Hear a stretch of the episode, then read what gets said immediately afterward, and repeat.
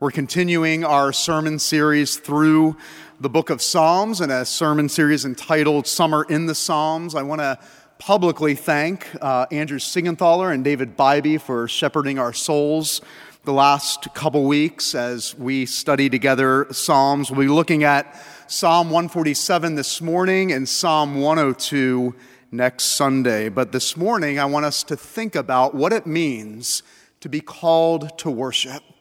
Oh, would God make us worshipers here at Coral Ridge? Psalm 147, verses 1 through 11, we see a call or a command to worship.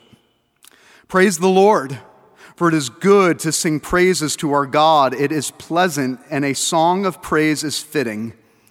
The Lord builds up Jerusalem. He gathers the outcast of Israel. He heals the brokenhearted, binds up their wounds.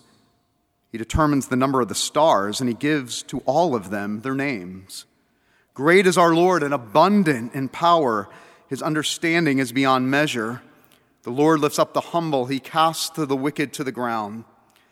Sing to the Lord with thanksgiving, make melody to our God on the lyre. He covers the heavens with clouds, he prepares rain for the earth, he makes grass grow on the hills. He gives to the beasts their food and to the young ravens that cry. His delight is not in the strength of the horse, nor his pleasure in the legs of a man, but the Lord takes pleasure in those who fear him, and those who hope in his steadfast love. And the grass withers and the flower fades, but know not the word of our Lord. It stands forever. Amen. You may be seated.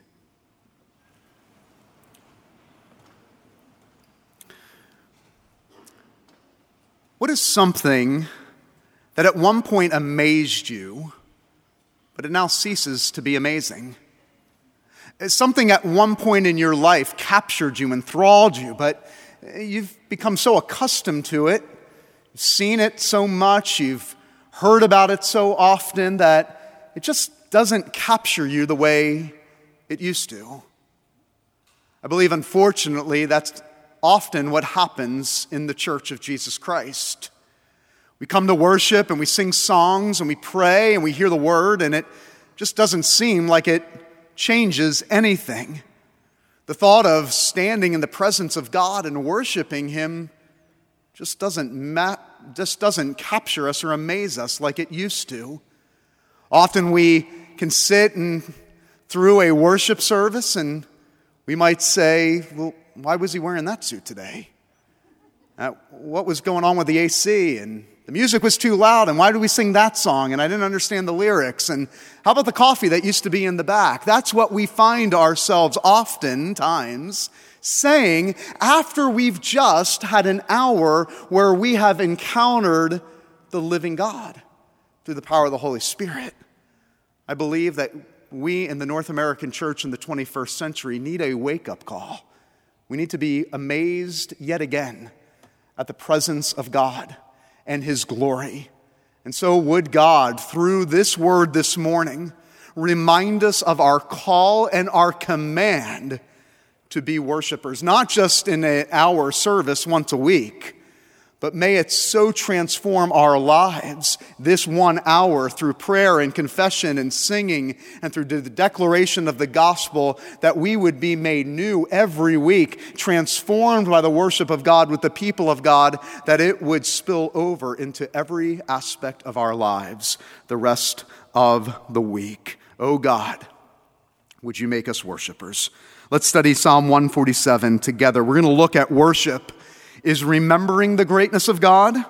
Secondly, we're going to look at worship responding to the greatness of God. And third and lastly, we're going to look at worship is resting in the greatness of God. First, worship is remembering the greatness of God. We are called to remember the greatness of God in worship, and we see that with the opening line of this psalm Praise the Lord. Those three words in the English have one word in the Hebrew hallelujah. The word hallel means to praise or to boast. Yah is short form for the covenantal personal name of God, Yahweh. Hallelujah. Praise and boast in God. So when we sing the Hallelujah chorus, it is a chorus of boasting in God. That is what it means to praise the Lord. Praise is not just singing a song. Praise is not just raising your hands in worship. Praise is not just sitting here for an hour and tolerating worship. Praise is boasting in God. This is what it means for worship to be a reminder of the greatness of God over all things. See, what the scripture is doing here by way of Psalm 147 is giving you permission to boast. Do you know it's not wrong to boast? What's wrong with boasting is who we boast in. It's the object of our boasting. Because of sin and the fall, by nature, we boast in ourselves. We glory in ourselves. We worship in ourselves. Sin and the fall have made a people that have been created to boast in God and have curved us in on ourselves to point all of the glory and all of the praise and all of the boasting in ourselves. We are a people that love to boast.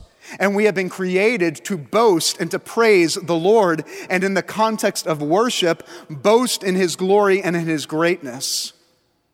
But because of sin, we will find a hundred different ways throughout our day and throughout our week to boast in ourselves. We will boast in our marriage. We will boast in our children. We will boast in our child's achievements and accomplishments. We will boast in our work. We will boast in our, finan- uh, our bank accounts. We will boast in our social networks. And we will use social media to boast and praise ourselves and to find glory for our names. Every social media post and every like is our attempt to affirm ourselves. But God is saying through the psalmist that we have been created to praise the Lord, to bring our hallelujahs to God. And in the context of worship, this is who we boast in. A call to worship is a command to worship the greatness of God. And how do we do that? By remembering the story of God. Look at verse 2 through 6 with me. Verse 2 through 6 recalls the story of God's faithfulness. He builds up Jerusalem. He heals the brokenhearted. He determines the stars. He's abundant in power. He lifts up the humble. What we're doing in worship every week, that's why part of worship is repetition, is we are rehearsing and remembering the faithfulness of God so that on your worst day, you can recall when God was faithful on your worst seasons through life. You can remember, God, you have proven yourself to be faithful. You were faithful to Adam, and you were faithful to Noah, and you were faithful to Abraham, and you were faithful to the patriarchs, and you will be faithful in my life. When I can't trace you or see you, when I fail to recognize your presence, I know that you're faithful. And that's why we're gathering for worship. That's why in your personal worship through the week, we are asking that you would meditate regularly on God's word, that you would journal all of those moments in life where God, you have shown up in ways that seemed impossible. So on my worst day, when seem, everything seems to be falling apart in my life, I can go back. I have a treasury of memories in my mind storing up God's word and storing up God's testimonies of his faithfulness that will sustain me. Morning by morning, new mercies I see. And so, what you're doing when you're singing and confessing and praying and hearing God's word, it's a part of our covenant renewal every week, being reminded of God's faithfulness, even when we're not faithful. Worship is remembering the greatness of God and reorienting our souls to not find our boast in ourselves, but to find our ultimate boast in the glory of God. Secondly, worship is not only remembering the greatness of God, but worship is responding to the greatness of God. Our worship on a Sunday morning should transform us in such a way that we are made new every single Sunday that we are being renewed and refreshed and reoriented, that God is God and we are not. You see, what the psalmist says in the second half of 147 is profound, or, or of verse 1. for it is pleasant. That word pleasant can be translated beautiful. Worship should not lead you to simply recognize God as useful, but to see God as beautiful and utterly glorious. The problem is for most Christians, God is simply useful. He's a means to an end. I come to worship and I say a prayer and I go to Bible study, so maybe I could get a leg up this week. He's useful to me, but he's not beautiful. He's not pleasant. What the psalmist is saying is that you should be so transformed by the worship of the greatness of God that it should transform you to respond in such a way that God, you are no longer useful to me, but you are utterly glorious and beautiful. That I set my eyes on you, and there is nothing more beautiful than the greatness and the glory of God. But we also see how the psalmist responds. Not only, God, are you beautiful, but it says in verse 1 a song of praise is fitting. What does the psalmist mean by the word fitting? It means that it's right and appropriate the psalmist is saying, In light of your greatness, O Lord, it is only right and appropriate to bring you praise. Anything less than bringing you our boast and our glory and our praise would not be fitting. Anything less would not be appropriate. The only appropriate and rightful response of the people of God, once they've encountered the glory of God, is to praise you and to be transformed by it. This is what it means to appropriately respond to his greatness in worship. It is fitting and it is right. I think it's interesting the context that the psalmist is writing. Notice how he describes the people that are receiving this psalm. He describes the people this way. In verse 2, he calls them outcast. Verse 3, he calls them brokenhearted. Verse 3, he calls them wounded. And in verse 6, he calls them humbled, or that word in the Hebrew could be translated afflicted. He's not describing a people that are flourishing, but a people that have gone through immense trial. Why is this important? The psalmist is saying that we are to be transformed by the greatness of God in such a way that in season and out of season we can praise the Lord. We offer our praises to God when life is flourishing, and we offer our praises to God when life is floundering. We offer our praises to God when our marriages are thriving, and we offer our praises to God when our marriages are barely surviving. We offer our praises to God when our children are growing in the Lord, and we offer our praises to God when we have nothing but prodigals at home or afar. We offer our praises to God in seasons of financial security, and we offer our praises to God in seasons of financial insecurity. We offer our praises to God when we are given the gift of a child, and we offer our praises to God when God takes our children home. This is what it means to be transformed by the greatness of God. Our worship and boast in God is not dependent on our circumstances, but is boast, it's based upon the one who is seated on the throne. And if we cannot respond this way to God in worship, we have to ask ourselves have we truly worshiped? If the focus is constantly on us, and my need for approval and my need to be satisfied and, and my need to be noticed, you probably haven't worshiped properly until you have been so enthralled and amazed and captured by the glory of God that only He becomes your boast. Only He becomes the center of your attention. If this is truly what happens in worship, and we are being renewed and refreshed every single week to be captured and amazed yet again by the glory of God, how does this change your thought of worship? It means that worship with the people of God can't be optional. If this is what happens in worship, that we are being amazed every week and captured by the glory of God, there should be a line out that, out that door, banging the doors down, because there's, you are saying to yourself, My soul needs this. I've been created to boast and worship and praise God. It means we can't come into worship casually or with a cavalier spirit but that there is a sense of urgency that we are about to worship the King, that we are about to bring our gifts and our voices and our lives and our bodies as a sacrificial offering to the Most High God. It means that every day you wake up, you are singing the hymn, I will arise and go to Jesus, instead of saying, I will arise and go to my cell phone. That I will arise and go to the Creator and the Redeemer and the Sustainer of all things. This is a life captured by worship. But number three, not only is the worship of God remembering the greatness of God, responding to the greatness of God, but third and lastly, worship is about resting in the greatness of God. Verse 10 gives us a warning.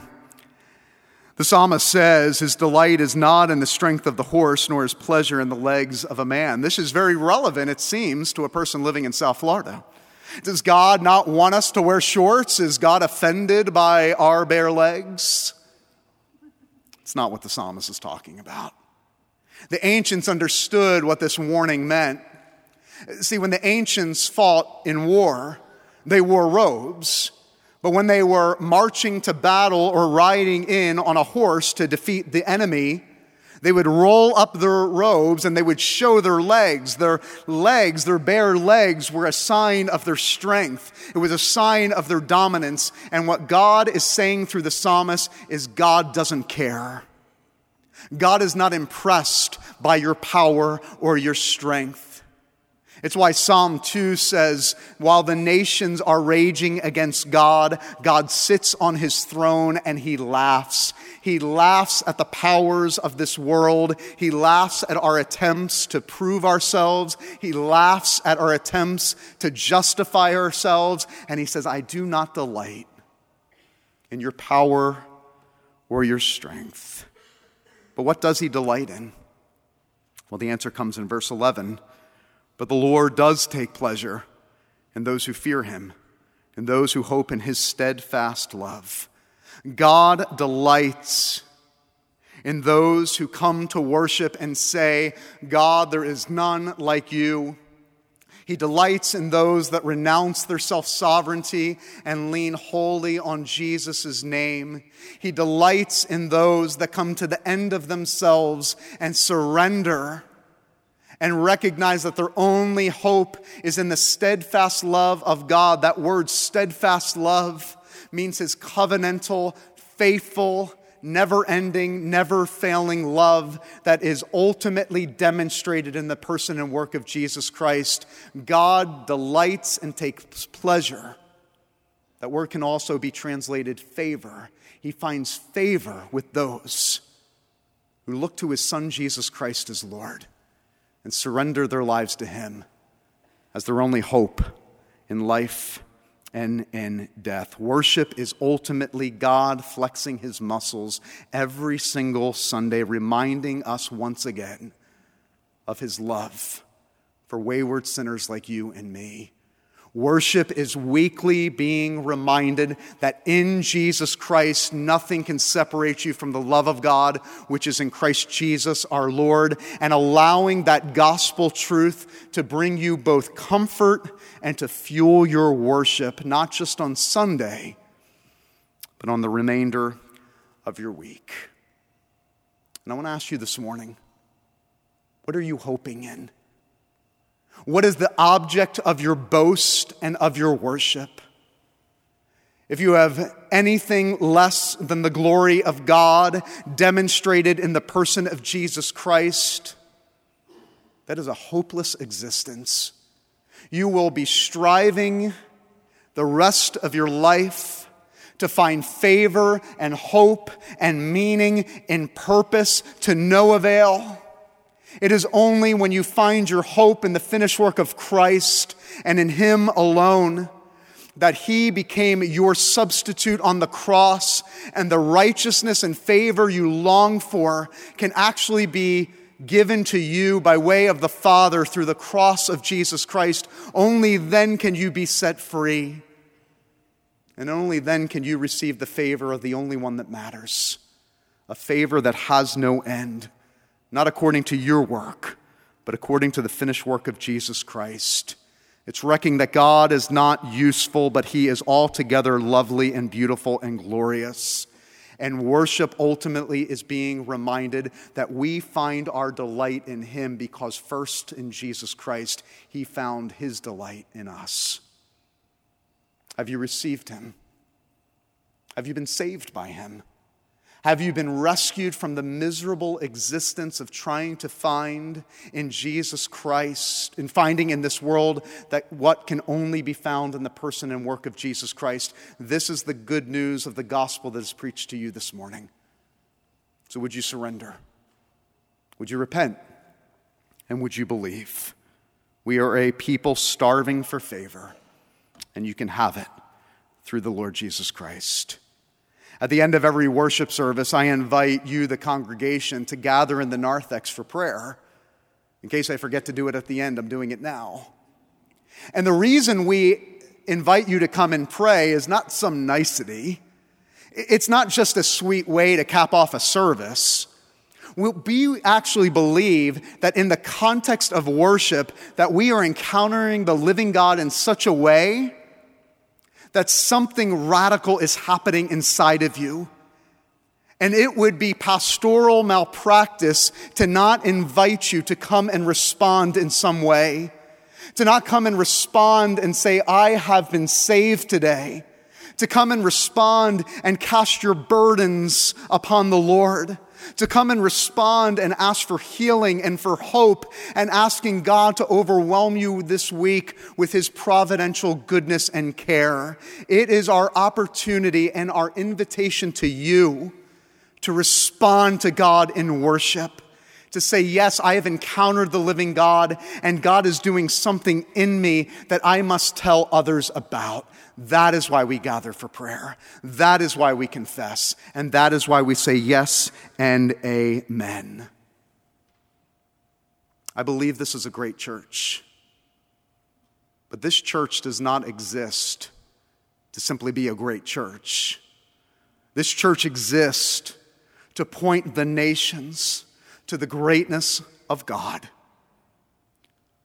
We have a beautiful building amazing ministry, an incredible host of preachers that love God's word.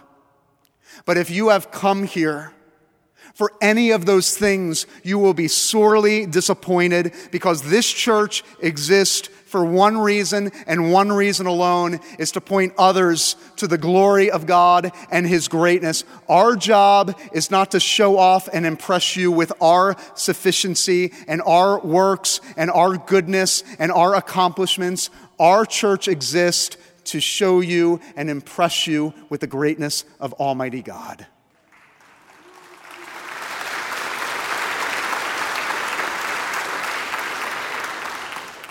And so may thousands upon thousands be drawn to the gospel and drawn to the kingdom, to experience his glory, to see that he is the end in which our souls long for.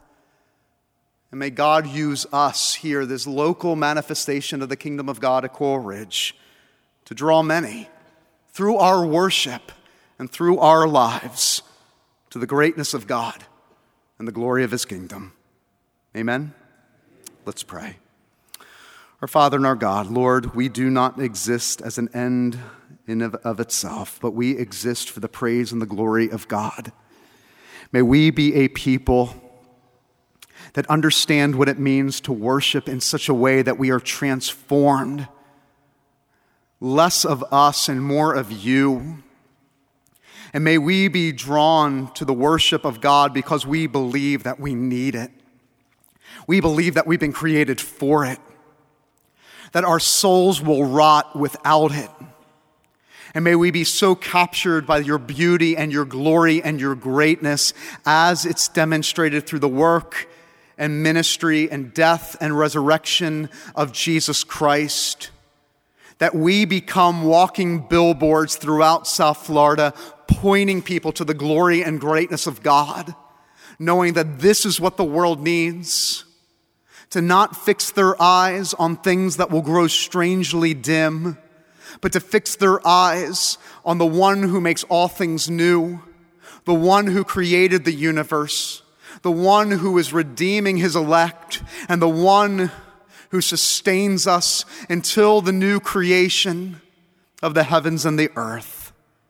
O Lord, make us worshipers for your glory, so that the whole world might know of your greatness. And if there's anyone here this morning or anyone watching at home that has never encountered the greatness of God, that has been consumed with their own greatness, consumed with their own achievements, consumed with their own righteousness, Lord, I pray that they would surrender today. They would cast that burden upon the Lord, the one who is righteous for them, the one who justifies them, the one who saves them from their unrighteousness. May they repent and be saved and believe. And may their hearts and their souls be captured by the glory of God. And may they realize that through Jesus Christ, your favor rests upon them, the favor of the only one that matters both now and forever. Lord, may many come to the cross today and be transformed, born again as children of the Most High God. We pray this to our chief shepherd, the one who leads us in worship. In his name we pray. Amen.